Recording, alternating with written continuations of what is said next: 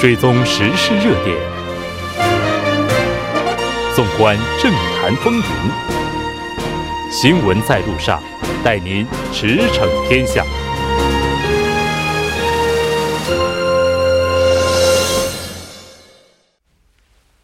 新闻在路上，带您驰骋天下。欢迎回来，这里是正在为您直播的 TBS EFM 调频一零点三。新闻在路上。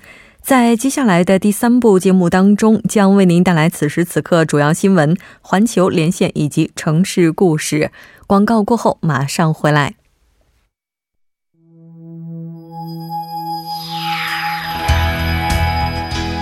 您正在收听的是 FM 一零一点三首尔交通广播，新闻在路上。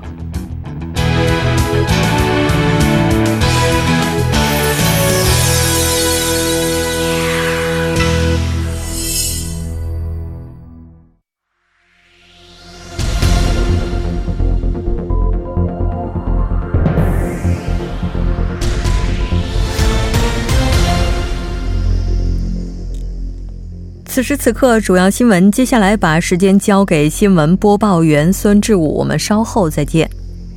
下面是本时段新闻：韩国国务总理李洛渊今天上午在蒙古国乌兰巴托政府办公楼同蒙古国总理举行双边会谈。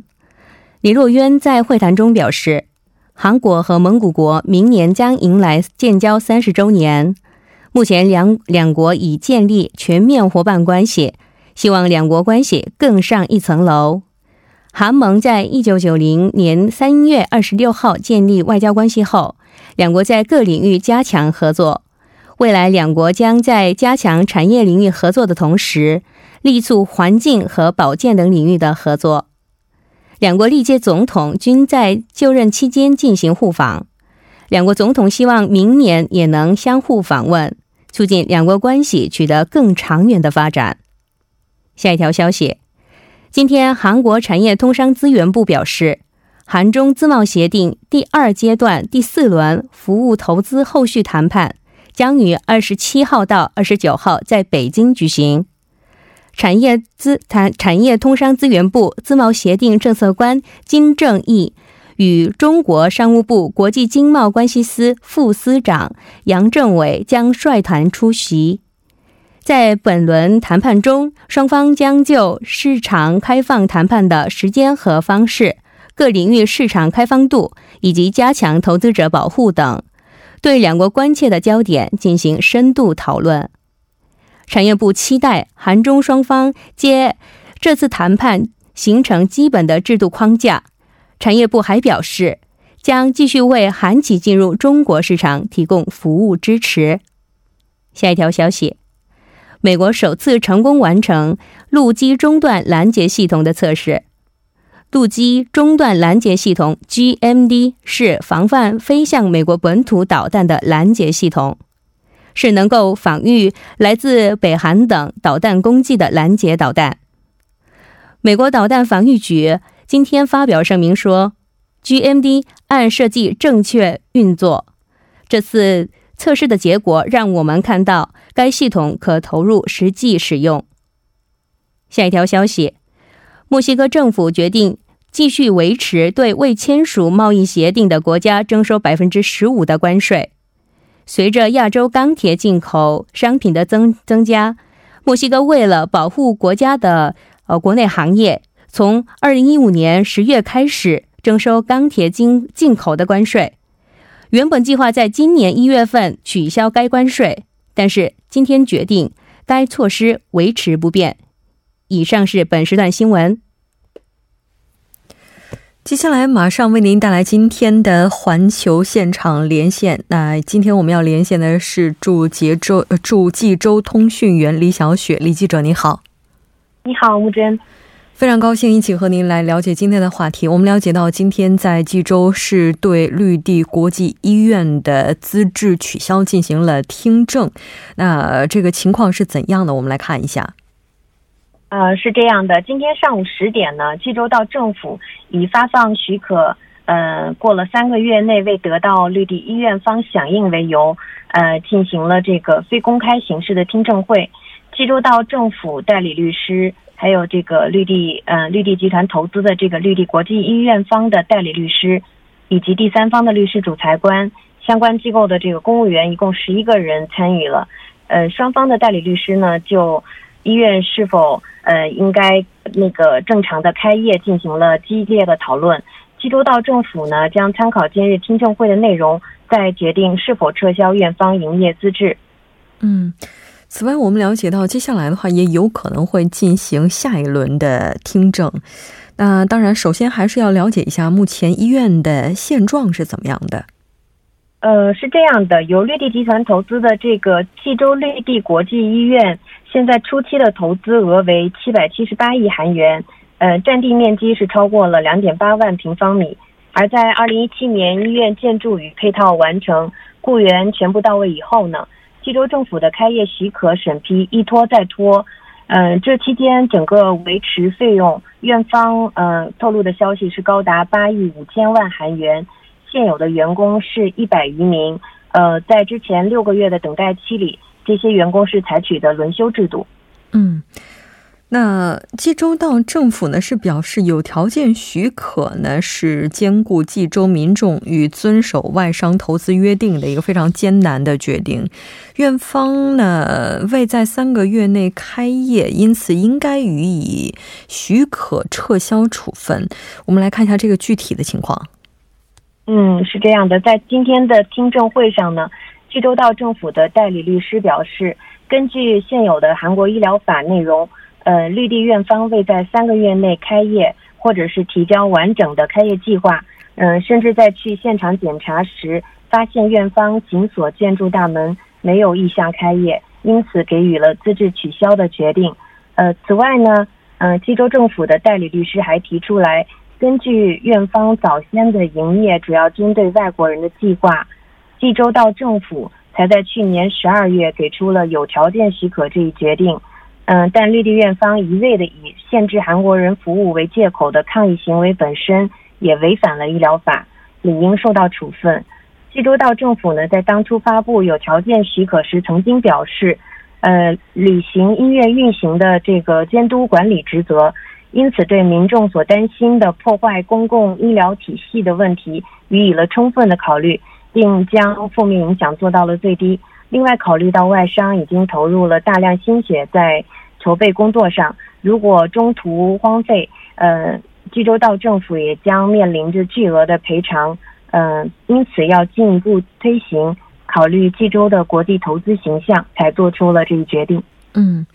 那绿这个绿地国际医院方面是表示，在投资之前并没有被告知相关的一些风险，表示没有办法接受济州政府有条件开业许可不接待韩国人将违反医疗法等。呃，对的，绿地方面的代理律师呢，今天在听证会上也提到了这一点，那就是在二零一四年绿地有意投资健康医疗城项目的时候，嗯，济州政府与 JDC。向绿地集团施压，强烈要求在这个项目的规划中加入医疗设施，呃，以此为条件呢，双方才签下了这个健康医疗城二期的土地开发合同。开设医院一事呢，嗯，也就是说，当初是被迫的行为。嗯，是的。那非项目所在地的民众有百分之八点九是表示反对的，而且这个意见在青瓦台请愿留言板上呢，当天我们看到说，就是已经有了一些反馈。嗯，对，是这样的。其实有一个非常有意思的点儿，就是说项目非项目所在地的这个民众反对的，呃呃人数比较多一点。在去年十月四号。关于开设绿地国际医院的公众舆论调查委员会公布了这个民意调查结果。嗯，结果显示，百分之三十八点九的受访者支持济州开设盈利性医院，而百分之五十八点九的人则表示反对，两者之间相差百分之二十。因此呢，委员会决定建议道政府发布不予以绿地医院开业的许可建议。多数的反对者认为，盈利医院的开设一旦开通绿灯，盈利医院与一般综合性医院随之呢可能会出现这个医生待遇两极化，还有其他等等问题，未来有可能会造成韩国医护资源的分配不均，从而动摇到现在的韩国医疗体系。嗯。我们之前呢也是在节目当中曾经提到过说反对的声音，他们的各种担忧，那也提到过有关民众他们的一些抗议的活动。但跟报道不同的是，我们看到济州健康医疗城的居民是非常欢迎绿地医院开业的。嗯，对的，在这个媒体上经常可以看到的反对报道不同的，就是我们在济州这边接触到的有。呃，当地的居民，健康医疗城所在的地方是济州道西归浦市东红洞还有土平洞这两个呃村的村委会是在道议会举行了公开的记者招待会，他们曾表示坚决支持济州道政府给予呃绿地医院有条件的许可这一行动，是支持医院可以正常的开发呃然后进行营业的。两个村的村委会代表呢，在会上指责，目前多个市民团体反对绿地医院开业，嗯，其实是为了反对而反对的作秀行为。他们表示，市民团体所提出的盈利性医院对韩国公共医疗系统造成冲冲击的这个观点呢，其实是杞人忧天，认为这个只有一家医院怎么能冲击整个，嗯，韩国医疗，嗯，这个已经近乎完善的这个系统呢？呃，他们还希望道政府呢，在今后要拿出相对完善的措施，对绿地医院进行监管，也希望这个项目可以正常并持续的进行下去。是的，无论这个项目是否存在内情，又或者有着怎样的内情，它的处理对于接下来外资在济州的投资而言，应该说都是非常重要的。再次感谢李小雪记者带来今天的这一期连线，我们下期再见。嗯，谢谢，再见。接下来关注一下这一时段的路况、交通以及气象信息。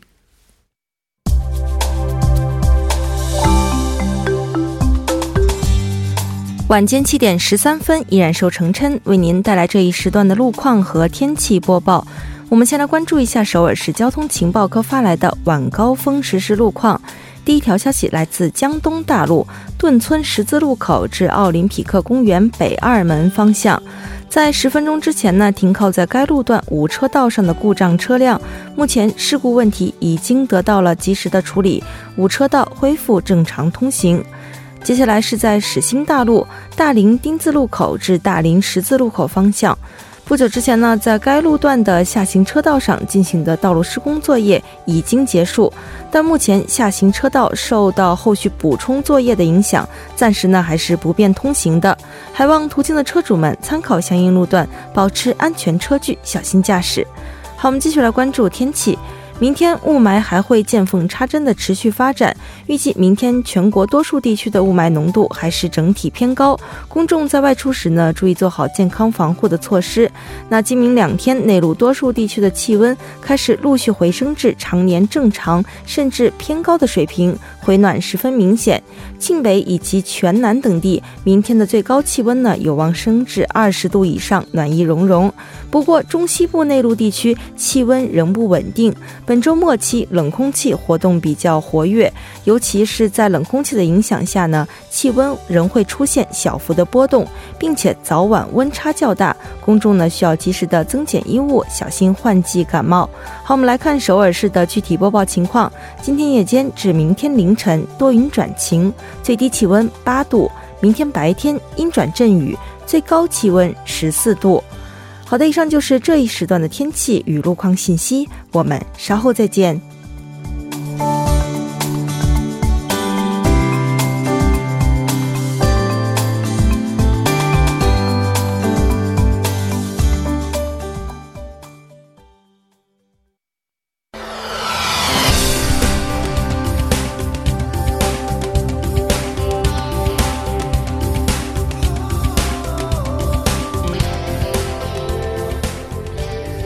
是故事带您一起探访有故事的城市。马上请出我们今天的特邀嘉宾，来自携程韩国分公司的王聪经理。王聪，你好！你好，主持人。非常高兴和你一起来了解咱们今天的城市故事。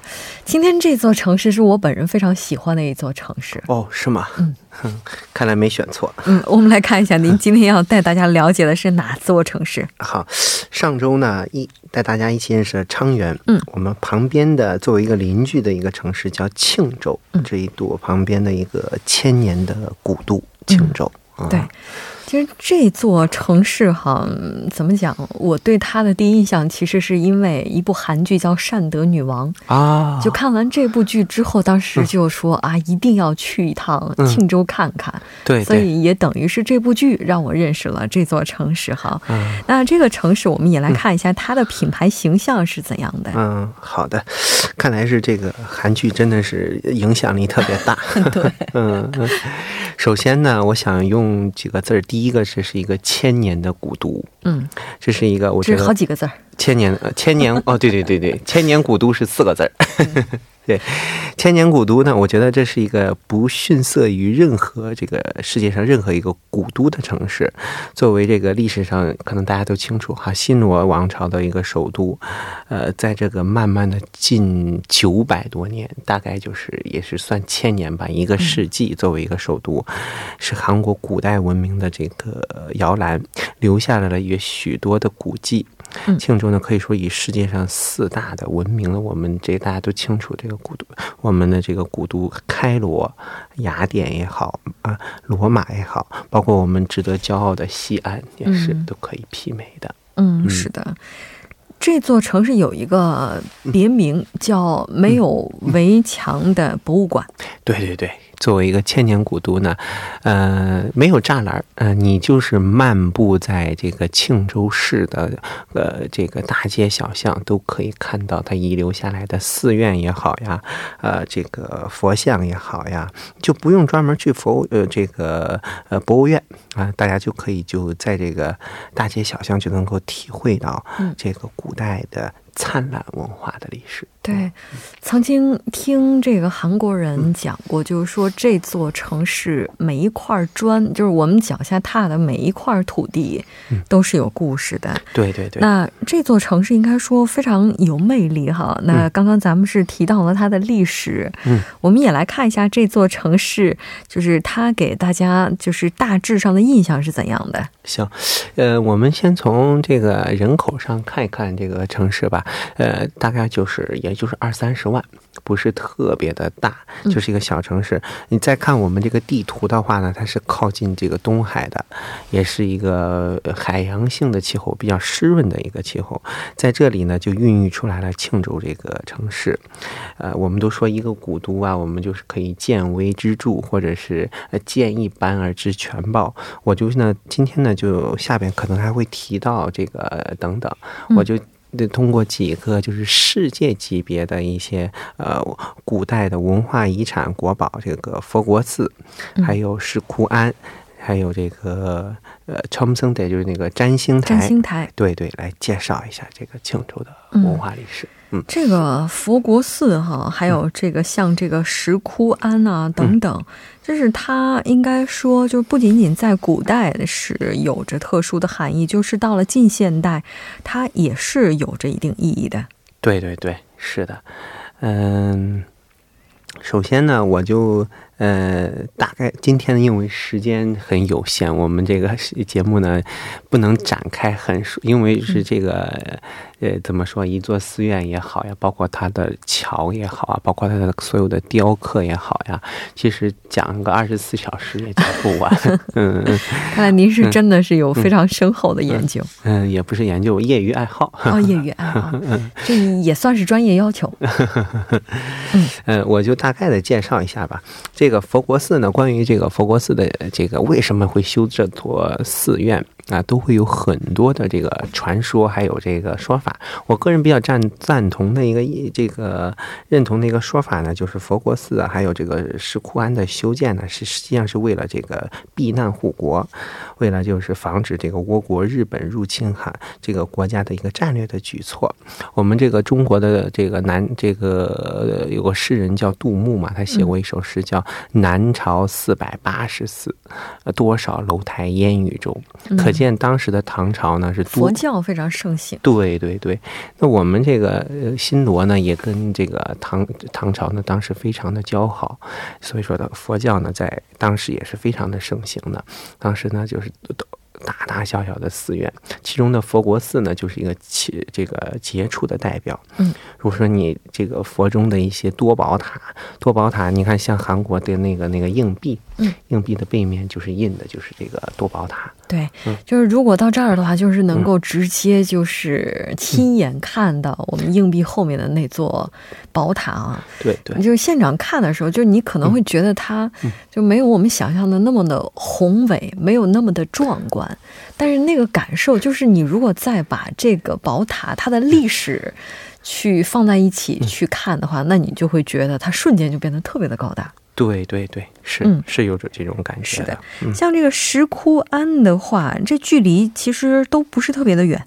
对对对，我们就是出了这个佛国寺的门儿，我们沿着这个山路啊、穿越这个比较茂密的森林，一路上风景呢也是非常的这个秀丽的。大家都说嘛，中国有句话叫这个深深山藏古寺。嗯，我们大概就是三四十分钟吧，就可以走到这个石窟湾。我当时也是走着去的，没有再坐车。嗯。当时这个你如果说进去的时候呢，它有分为一个外寺，还有个通道，还有个内寺。在这里石石窟庵里边呢，它以这个本座佛，嗯，为这个主要的一个主轴，然后里边呢总共雕刻了三十多尊佛像，嗯这些呢就是呃。就是集中体现了当时这个新罗人的这个非常呃高超的啊雕刻智慧啊，嗯但是呢，如果是就像刚才主持人提到的一样，你你觉得是多么宏伟或者什么也没有。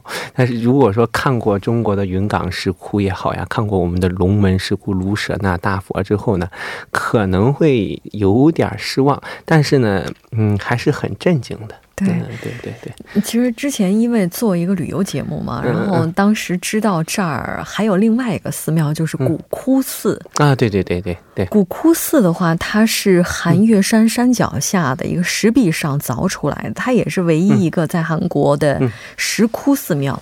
后来我才知道，这个寺庙还有另外一个名，另外的一个特征哈。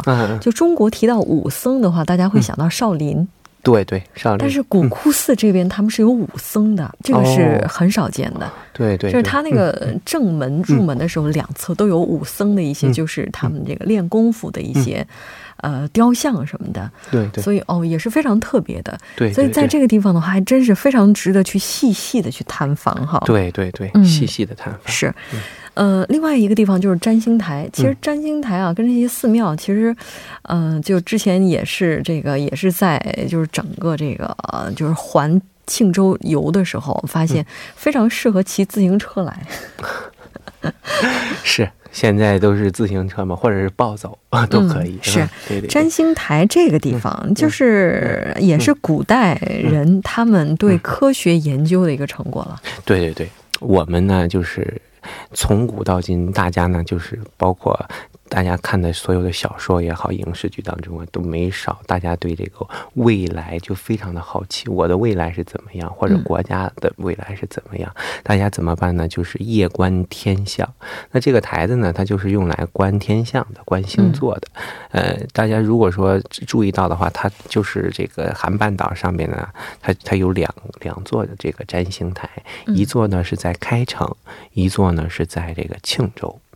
今天呢，嗯就是我们今天聊到的这个城市，嗯，就刚才主持人提到的、看到的影视剧当中也出现了不少。这就是兴建于善德女王时期的那个那个占星台。嗯，哦，是的。对对对，这个占星台的话，在韩国影视作品当中也是经常出现哈。对对，它这个台子其实并没有想象当中那么高，还不到十米，对对不到十米，大概有一层楼吧，估计嗯大概嗯是九点一七米左右这样对对对对的程度哈。对对，它一共用了三百六十二块石头，象征着阴历年中的一年。嗯就是说，整个这个占星台啊，它也是蕴藏着非常这个当时古人的智慧哈。对对那这是一座千年古都，就来到这儿的话，就是真的就觉得漫步在历史当中啊，非常有时空穿越感。嗯就在这儿，不知道王聪，你有没有想要推荐的呢？呃，除了刚才我向听众朋友就是推荐的三个三大标签之外，呃，还有值得一提的，那如果有时间，大家可以再去看一个就是东宫和月池的地方，就是记着这个呃史料记载，这是一个当时是一个行宫，嗯，就是皇皇帝就是王，这个王呢接来接待这个重要的宾客的时候会使用。他据说呢，当时呢集中了这个天下所有的奇珍异宝都集集聚在这里。虽然不能跟我们的这个圆明园相比，但是也是可以想象出来，也是多么的一个宏伟的一个东西。嗯，再加上你晚上去的时候，啊，就会有种我去过唐那个杭州的西湖，有一个西湖美景叫三潭映月。嗯，来到这里呢，你去看这个。池塘的时候，还是有一种很别致的美丽的。嗯，是的，非常遗憾的是，当时去的时候，这池塘是坐着车路过的，只是从从车上一窥这个景色哈。是这个地方呢，还有一个非常有名的姓氏——庆州崔氏。对对，崔氏，这个姓崔的呢，中这个韩国的姓崔的也是一个很大的姓氏。这个崔氏呢，就把自己的庆，把庆州呢作为这个呃本贯的原籍。这个崔氏呢，也奉这个崔志远新罗的崔志远为这个始祖。